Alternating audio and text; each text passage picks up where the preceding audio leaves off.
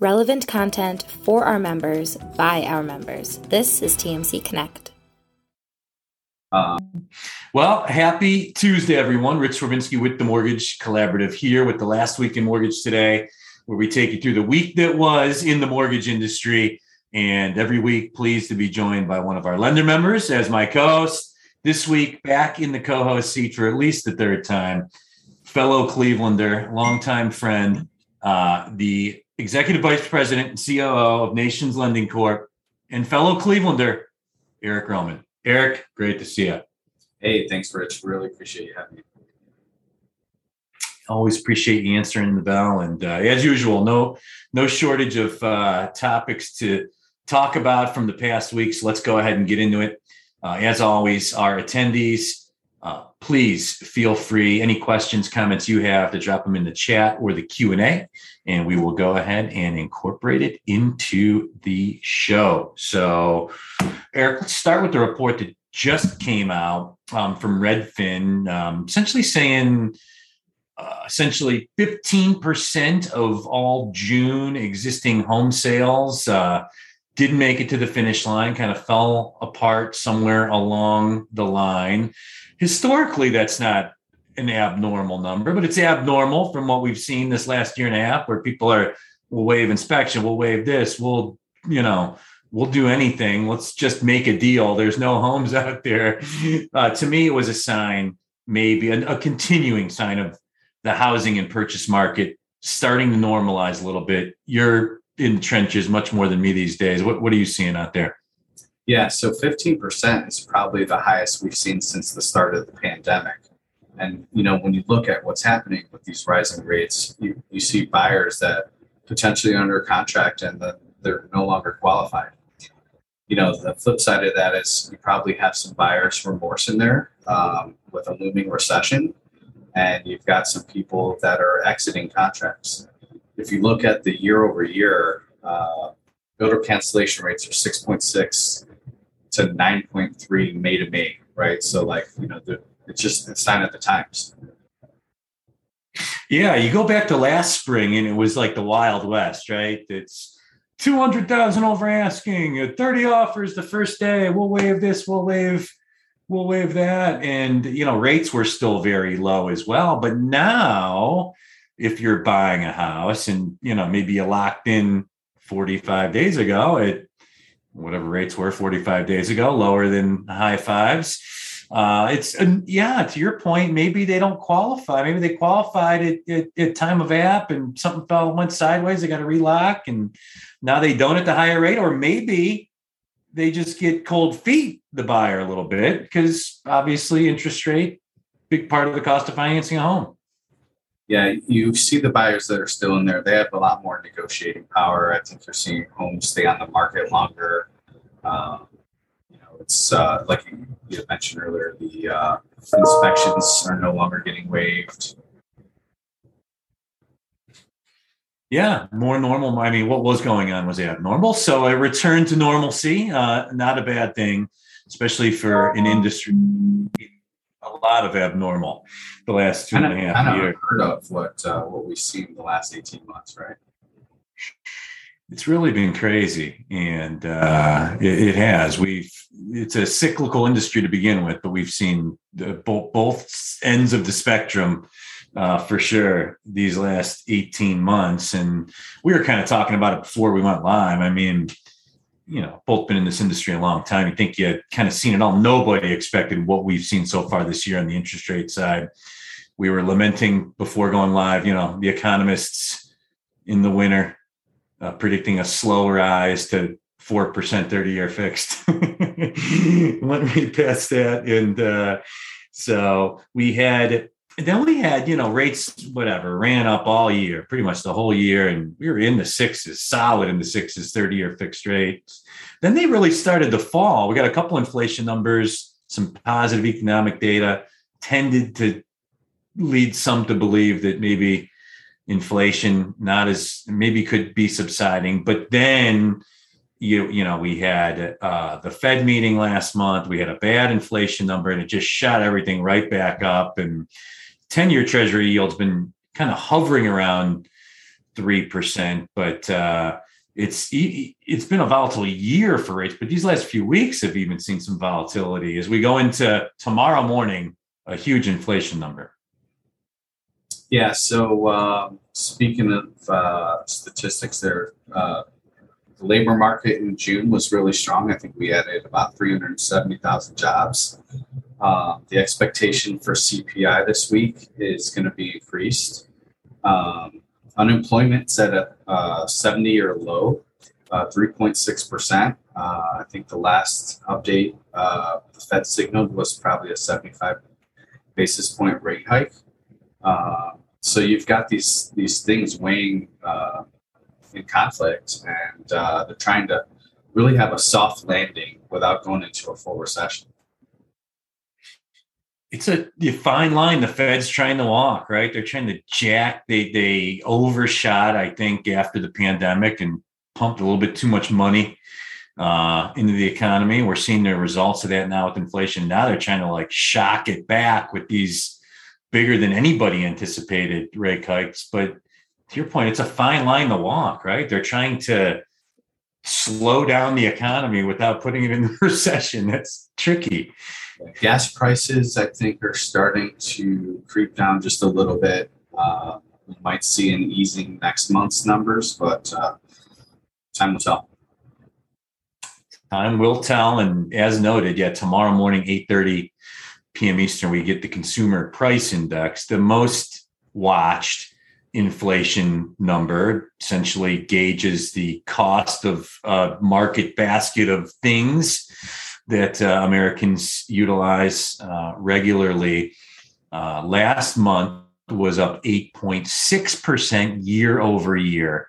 Expectations in tomorrow morning's number, depending on how you look, plus 8.7, plus 8.8. So little higher than last month. If you see an eight, nine, or a nine percent year over year number, uh, get your ALOCs in.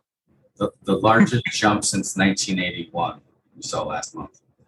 It's crazy. I, I, to all the craziness that we've just seen in this industry since the early 80s to say the largest or greatest of anything since 1981 is significant. So, um, Eric, FHA mortgage insurance premiums. Uh, New York Times put out a piece that you could tell had some administrative admi- administration leakage in it.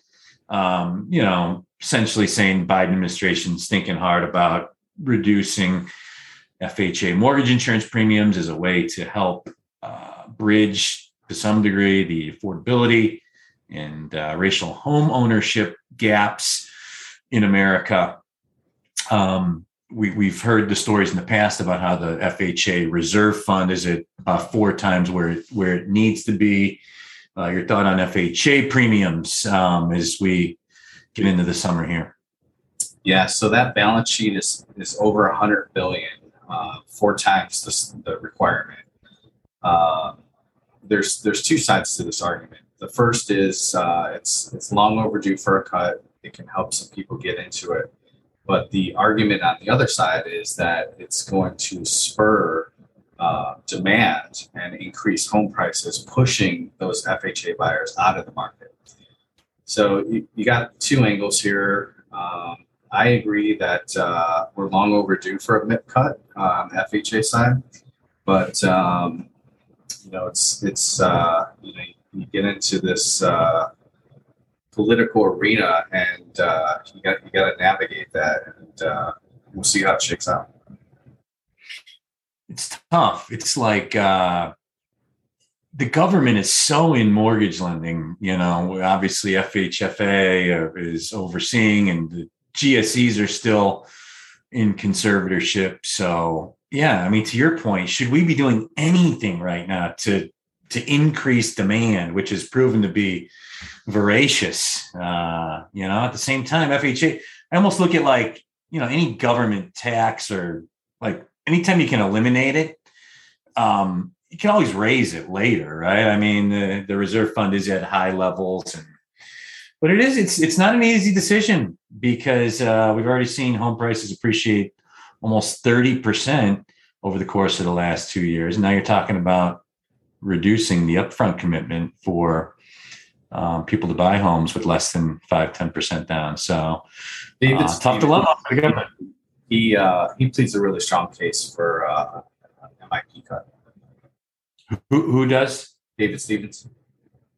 Oh yeah, yeah. Who? Yeah, obviously, very, very well, well spoken, knowledgeable guy that's uh, been there, done that, and got the Super Bowl rings to uh, prove it. So we'll see. But uh, announcement could be coming soon on that. A lot of smoke. Typically, where there's smoke, there's fire. um, and then what about the FHFA, the 50 basis point commingled security fee? That uh, anything that uh, you guys have been talking about or that's uh, affecting you? You know what? Um, we price it all in. At the end of the day, we have to be sharp on the street. Um, the argument here is that they're increasing it to offset counterparty risk. Um, you know, and they're trying to justify if there's going to be an adverse impact to mortgage-backed securities and, and then the subset of the TBA market. But uh, you know, I I'd like to see the conservatorship end. Um, you know, these these uh, GSEs are well capitalized, and uh, it's it's kind of time to move on. You know, increasing fees again um, on the GSE side does it make sense? I, I don't buy the counterparty risk side of it. The G, the whole you know GSE public private thing it, it's nobody nobody's really talking about it right now because they just know nothing's going to get done but it's funny because like under Calabria and Trump they were steamrolling towards getting the GSEs out of conservatorship you change administrations you change focus more of a focus on using the GSEs to help bridge the home ownership gap and uh, other other goals of the of the administration but you know, I think what a lot of people don't realize is like, yeah, so yeah, there's the government, they're backing the securities, right? Which keeps rates low and keeps demand strong from bond buyers. So um, mortgage rates can stay competitive, but there's so much juice also in the government pricing, like um, that I don't think people realize. We we've talked on this show before about like guarantee fees. It's embedded into lenders like Nation Lending, your your cash pricing, but it's extra right now, an extra 40 basis points or so in uh, in price of just guarantee fee that that the GSEs are collecting. We have the adverse mm-hmm. market fee. We've got all the loan level price adjustments, and people arguing those are still too high. So there would be pros and cons of the government not being in charge of Fannie and Freddie if uh, it was a true private company and be some things that would not be as good, but be some things that would be good, even better as well. So, um, Eric, uh, affordability such a big issue right now, just in our industry. And you know, one of the news stories that came across this last week was uh, that made headlines was officials from the Bank of England overseas uh, talking about 40 and 50 year mortgages to help combat uh, affordability, help get people in loans, lower that monthly obligation. Also, some talk about uh, like assumable mortgage, like mom or dad would get a mortgage, and it could be under certain mm-hmm. conditions, um, assumed by an inhabitant child or something like that down the road. Got some people talking. Are these solutions? we may want in America. We've we've made a run at a 40 year fixed rate mortgage about a decade ago. Didn't really get off the ground. Your thoughts on these alternative products, if if they could be part of the picture? You know, I, I think they really could be options um, to kind of get more buyers out there qualified, uh, more families and homes. The issue that you have is you've got to have the demand on the secondary market side, right, for those, right, for for them really to take off and then you, you still got to fix the, the supply issue, right? Um, until you get those, um, and you get buyers of some of these these different mortgages into, uh, into securities, uh, I, I, don't see them going mainstream. But I would be a fan if, if we could help more families get in homes. It's a great point. Like these mortgages that uh, lenders like Nations and others originate um, you know, even banks and credit unions are putting very, very tiny percentage of what they originate like on in their portfolios held for investment. Vast, vast majority of all mortgages written in America need to be essentially bought in the secondary market by someone.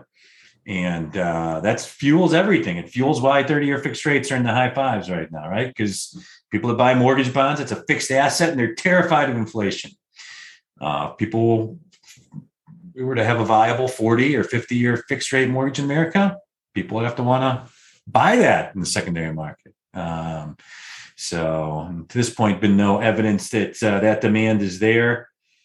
Is some evidence though starting to pop up that there is demand for tiny homes? I, you know, I caught my daughter like a couple years ago watching one of these shows on, uh, you know, House Hunter, all those networks, uh, uh, specifically about tiny homes.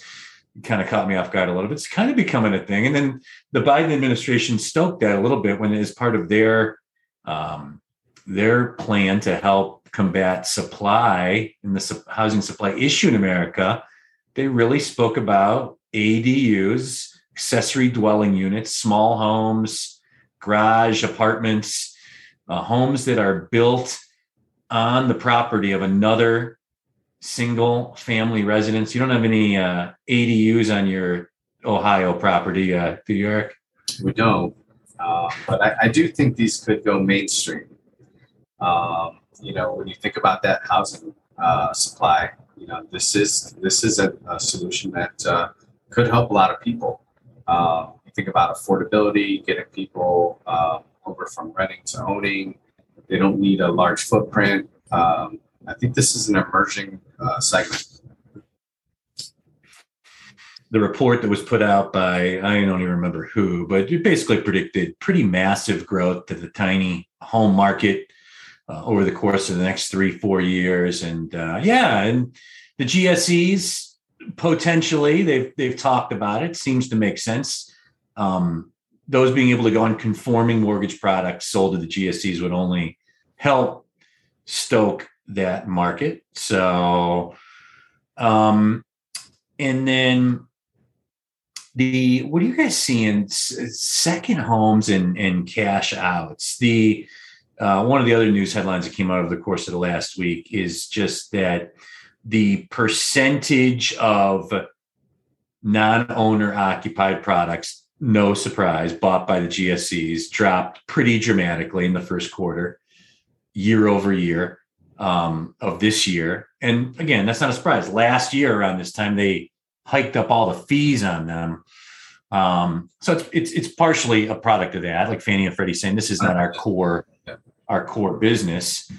But two, I think just that market slowed down a lot, right? I mean, just the the general uh, not institutional investor of of non owner occupied properties, it's just slowed down. We've seen all the signs of that uh, these last several months here? Yeah, so the GSEs, I think you mentioned it, really said that's not our mission, right? And uh, primarily, it's the it's the primary residence homeowner, first time home buyers. Um, so as they started making those moves last summer, um, I think the slowdown is is by design. Uh, we had to temper our business a little bit, and make sure that uh, we weren't overselling and over uh, collateralizing some of that product. But um, you know, it's it, it, goes back to that secondary market demand, right? You've got to play within that box. This is the last week in Mortgage Today. I'm Rich Swerbinsky with the Mortgage Collaborative. This week, joined by Nations Lending Corp. Executive Vice President and Chief Operating Officer Eric Roman. And uh, Eric, uh, another report that came out this month, uh, uh, came out this week on the past month, was from Black Knight. Obviously, their market monitor report. Uh, they're sitting on a massive amount of data and uh, rate locks down 11% in June from May.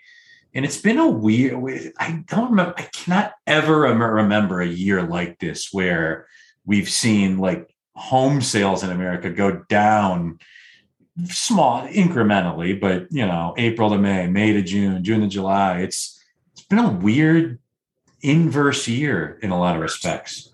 Inverse, right? so uh, you know, what I mean, I think it's a direct correlation to the rising rates. Um, you know, as those rates were rising so rapidly, rate locks fell across the board. Interestingly enough, we saw that drop uh, from March to April um, mm-hmm. at Nations, and uh, May to June, we we marginally increased the locks. Nice. Uh, that's representative of our, of our business, uh, but uh, you know it's uh, it's interesting to see that uh, rates are rising so rapidly, and uh, gen- in general, IMBs and banks lock pipelines are down dramatically from this time last year going into a summer market. Yeah, you rewind to a year ago. Last year, nobody expected it to be as busy as it ended up being, and I think it was about a, it was at this time last year where lenders like yourself were like, "Man, this is going to be another good year." Like it is, you know, rates are still low. We're still cranking out refi. A lot of demand to buy homes. Anything that's out there is getting gobbled up, and you know, and a year ago was we were sitting in twos or threes, and uh, um, but uh, it's your point, the obvious impact of rates on this year, especially on on refinance, but even on purchase, has helped. Going back to what we were talking about earlier in the show, though, calm what was pretty out of control, out of control pur- purchase market. It's uh, some needed normalcy uh, for the purchase market and uh, housing in general. Yeah, it's definitely cooling. Um, you know some of that appreciation that we're seeing, some of those record contracts, um, you know, that wasn't sustainable. So uh, I, I, think we're seeing a little bit of the righting of the ship. Absolutely. So some of the history of nations too. You guys go way back. I'm Cleveland company, so I've been aware of you guys, and we're once a friendly competitor, and then one of our first members, thanks to you, uh, when I made this move over here a little over seven years ago, but you guys used to be a refi shop, like a, almost 100% refi. Like that was how I knew you as a competitor. Um, it, in really bold and and uh, very well timed, complete rebranding of the company about a decade ago. Uh, that's put you guys in the position you are now, where uh, in a great spot and have really really grown market share um, as we get into this year. Appreciate the kind words there, Rich. Um, yeah, we grew up as a refi shop. Um. We really understand uh, lead acquisition, and we'll always do that business. It's it's always going to be there. I think you just kind of have to understand how to turn the knobs when uh, the markets change and go, at, go, go after different segments and things like that. But um, the pivot to retail was intentional. Um, you know, purchase business is a lot more fulfilling. It's it's who we want to be as a lender. Um, you know, I think back to almost a decade ago, we probably had a couple branches. Today, I think we're over 130 nationwide. Most of that business is traditional retail, referral purchase business, um, things like that, and, that's uh, that's what we're after, right?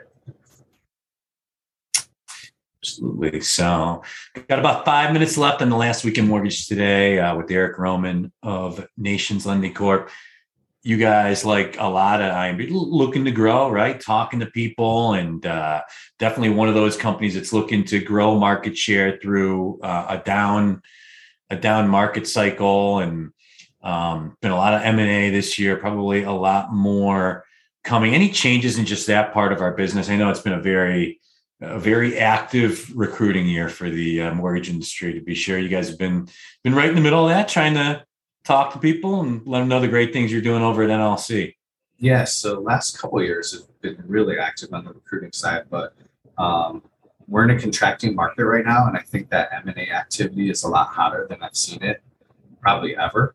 Um, there are a lot of opportunities where um, you know if if you don't take advantage of an opportunity when it's out there, you know you might not have a business in the long term. Um, it's unfortunate. Some some people will make it through this uh, downturn, and some people won't. But uh, I think it's an opportunity for uh, some consolidation and some, some, really good people to to kind of merge and, and uh, coexist in a, in a new format. Yeah, absolutely. It's you know, it's it's like a reset of our industry in a lot of ways. There's been a lot of tech advances these last five, six, seven years, but even that piece of it, you know, I think continues to evolve and change. We've obviously gone from a refinance market to a purchase, a purchase market, but even things like uh, the pandemic has just changed a lot. I believe it's just increased the overall demand for housing in America. It's changed some of the dynamics just on the real estate side of our business and how people look at homes and um, you know the realtor and, and referral part of our business. It's just been a dramatic amount of change for housing in general these last two and a half years. Leaders like yourselves that are already already tasked with constantly adjusting and adopting to change. Um, the rate has been even more even more aggressive these last couple of years and uh, causing a lot of companies to figure out what you we want your model to look like for the, the future of your company. Yeah, we uh, one thing I learned early in, in the industry was you know change is constant. You know the industry's dynamic, our company's dynamic, and you kind of have to be able to uh, manage through that. Uh, you know, it's unfortunate that uh, you know you see some companies. Uh, we kind of joked this week that the implodometer is coming back. That uh, you know you're starting to see, you know, some big companies in the last several weeks, last month, uh, you know, uh, go out of business, go through bankruptcy, get uh, acquired, things like that. Yeah, it's never a dull moment in the mortgage industry, and this year has been uh, definitely no departure from that. So, um, other things I'm just hearing lenders looking to differentiate themselves. Uh, you know, it, it's tough to differentiate right now, but I think that lenders are doing an increasingly good job at, at, at kind of seeking to do that, looking for product. Uh, you know, you're in one of these markets right now where you got higher fixed rates and you know everybody's asking for every product, including the ones they'll never do, right? you know, I think that's just the um, the nature of the business. You kind of have to have those tools in the toolbox, whether you're going to do them or not. At the end of the day, you got to have a good, strong, healthy business of, of just conventional government stuff, and you got to have some of the non-QM product that's out there. You got to have some of the bond and, and DPA type stuff. Um, you know, some of that stuff's just always going to be that one percent of your business, the two percent of your business, but just got to have a good, strong, healthy core. Absolutely. The arms, right? The arms are coming back. Um, early on, when I uh, originated loans, we sold our arms often, and uh, you know, I think rates have been historically uh, unrealistically low. That you know, our business wasn't a part of the equation, but I think you're going to see that continue to grow. I remember being a young secondary guy selling pools of arm loans, like lightly seasoned, for three, three and a half point premium. And uh, yeah, it's uh, certainly a thing of the past. But uh, arms, yeah, definitely more viable as a product right now. And you're starting to see that in the MBA app numbers and all the numbers that we see come out just on on product. So. Eric, uh, anything else top of mind for you as we get into the second half of uh, what has been an odd year for the mortgage industry?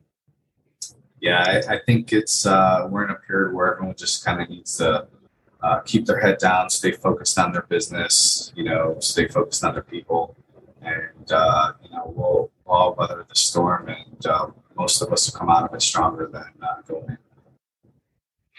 I know you guys will. It's been fun to watch your growth, not only in my years here at TMC, but uh, preceding that. And uh, just appreciate greatly all that nations lending does and you specifically eric somebody we constantly call on to be a thought leader for our network all you do for our network as well. It is it is greatly appreciated. Always a pleasure my friend and I, I can get my cleveland sports fix in uh, talk uh, with you as well which is uh, always a good thing for me so next up I see the browns come out and uh, figure this figure this out. See where we go. Just waiting on like who's going to be our quarterback, and you know, and how long is he going to be suspended, and so we can just kind of like move forward and start uh, over rationally uh, getting excited for the season, the expectations for the No. season. Excellent. And to our attendees, thanks as always for taking 30 minutes of your week out with us. We're here every Tuesday at 2 p.m. Eastern with the last week in mortgage today. Uh, you can also find us on YouTube after the fact on video, and uh, where most of you listen on podcast, Apple, Spotify, all the different platforms. Just search TMC Connect, subscribe to our feed, and uh, you can consume the program that way as well. So, Eric, always appreciate the conversation uh, on the industry and uh, you taking the time out. You got it. Thanks, Rich. Appreciate you. Have a good one, bud. Take care, everyone. Have a great rest of the week. For more information about how you can get involved with TMC Connect and witness the power of the network firsthand, please visit us at mortgagecollaborative.com.